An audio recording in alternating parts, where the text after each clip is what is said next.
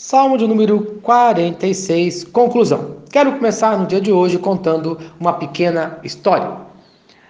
Amir e Farid eram dois comerciantes árabes muito amigos. Sempre viajavam juntos, cada qual com seus camelos, mercadorias e empregados. Numa das viagens em que o calor se apresentava abrasador, pararam às margens de um grande rio. Farid resolveu tomar um banho e, para isso, mergulhou nas águas agitadas.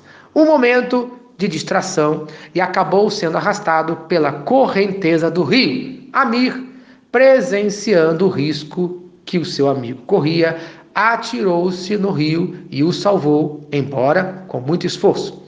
Muito agradecido, Farid chamou um dos seus empregados e lhe ordenou que escrevesse numa pedra próxima, em letras grandes e profundas, a seguinte frase: Aqui, com risco de perder sua própria vida, Amir salvou o seu amigo Farid. A viagem prosseguiu, os negócios se realizaram e no retorno pararam no mesmo local para um descanso rápido. Recomeçando a conversar, iniciaram uma discussão por divergência de opiniões.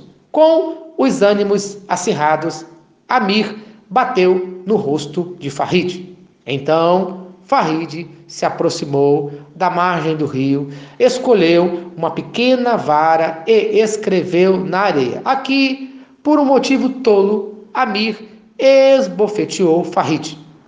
O escravo que escrevera na rocha a frase anterior, ficou intrigado e perguntou: Senhor, quando foste salvo, mandou escrever o feito numa pedra. Agora escreve na areia a ofensa recebida, por que ages assim? Farid olhou para o seu empregado e respondeu com sabedoria: Os atos de bondade, de amor e de abnegação devem ser gravados na rocha, para que todos os que tiverem oportunidade de tomar conhecimento deles procurem imitá-los. Porém, quando recebemos uma ofensa, devemos escrevê-la na areia, bem perto das águas, para que seja por elas levada. Assim, procedendo, ninguém tomará conhecimento dela, e acima de tudo, para que qualquer mágoa desapareça de pronto do coração. Que bela ilustração. Ela fala da questão de deixarmos a ira de lado. Como você pode deixar a ira de lado?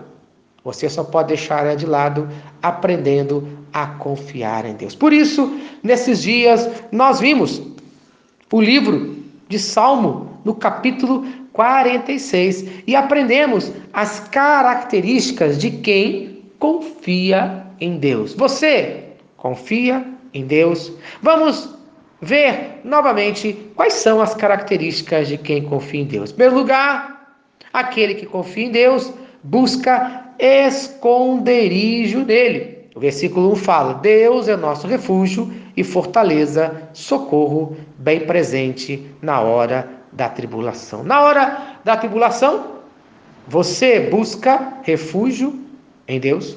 Em segundo lugar, aquele que confia em Deus não precisa ter medo. Versículo 2 fala: portanto, não temeremos. Você não precisa ter medo. A palavra de Deus, ela usa a expressão não temas 366 vezes, uma vez para cada dia do ano. Por isso, você não precisa ter medo. Em terceiro lugar, quem confia em Deus é alegre. O versículo 4 fala: há um rio cujas correntes alegram a cidade de Deus. Tenha alegria. A Bíblia fala em Neemias, capítulo 8, versículo 10: a alegria do Senhor é a nossa força. Também, em quarto lugar, quem confia em Deus é firme. O versículo 6 fala: Deus está no meio dela jamais será abalada. Isto é, o versículo 5 fala isso. Em quinto lugar, quem confia em Deus é grato. Versículo 8: Vinde, contemplai as obras do Senhor. Isto é, venha, veja as bênçãos de Deus. Em sexto lugar, quem confia em Deus tem paz. Ele põe fim à guerra até os confins do mundo, conforme fala o versículo 9. E em Filipenses, capítulo 4, versículo 7 fala: "E a paz de Deus, que excede todo entendimento, guardará o vosso coração e a vossa mente em Cristo Jesus." Amém. E finalmente, em sétimo lugar, quem confia em Deus é tranquilo, tem tranquilidade, conforme fala o versículo 10. Aquietai-vos e sabei que eu sou Deus, sou exaltado entre as nações, sou exaltado na terra. Amém. Então, no dia de hoje, confie em Deus. Deixe os seus problemas na mão dele. Faça conforme o salmista nos ensina, no Salmo 37, versículo 5. Entrega o teu caminho ao Senhor, confia nele e o mais ele fará em nome de Jesus. Amém. Se esta mensagem abençoou sua vida, compartilhe com quem você ama. Eu quero orar por você. Senhor Deus, que no dia de hoje o meu ouvinte aprenda a entregar a sua vida em tuas mãos. Aprenda a confiar em ti, crendo que o mais tudo tu fará no nome de Jesus. Amém e amém. Eu sou o pastor Eloy, sou pastor da Primeira Igreja Batista em São Miguel Paulista, localizada na rua Arlindo Colasso, número 85, no centro de São Miguel Paulista, São Paulo. E lembre-se, Deus no controle sempre.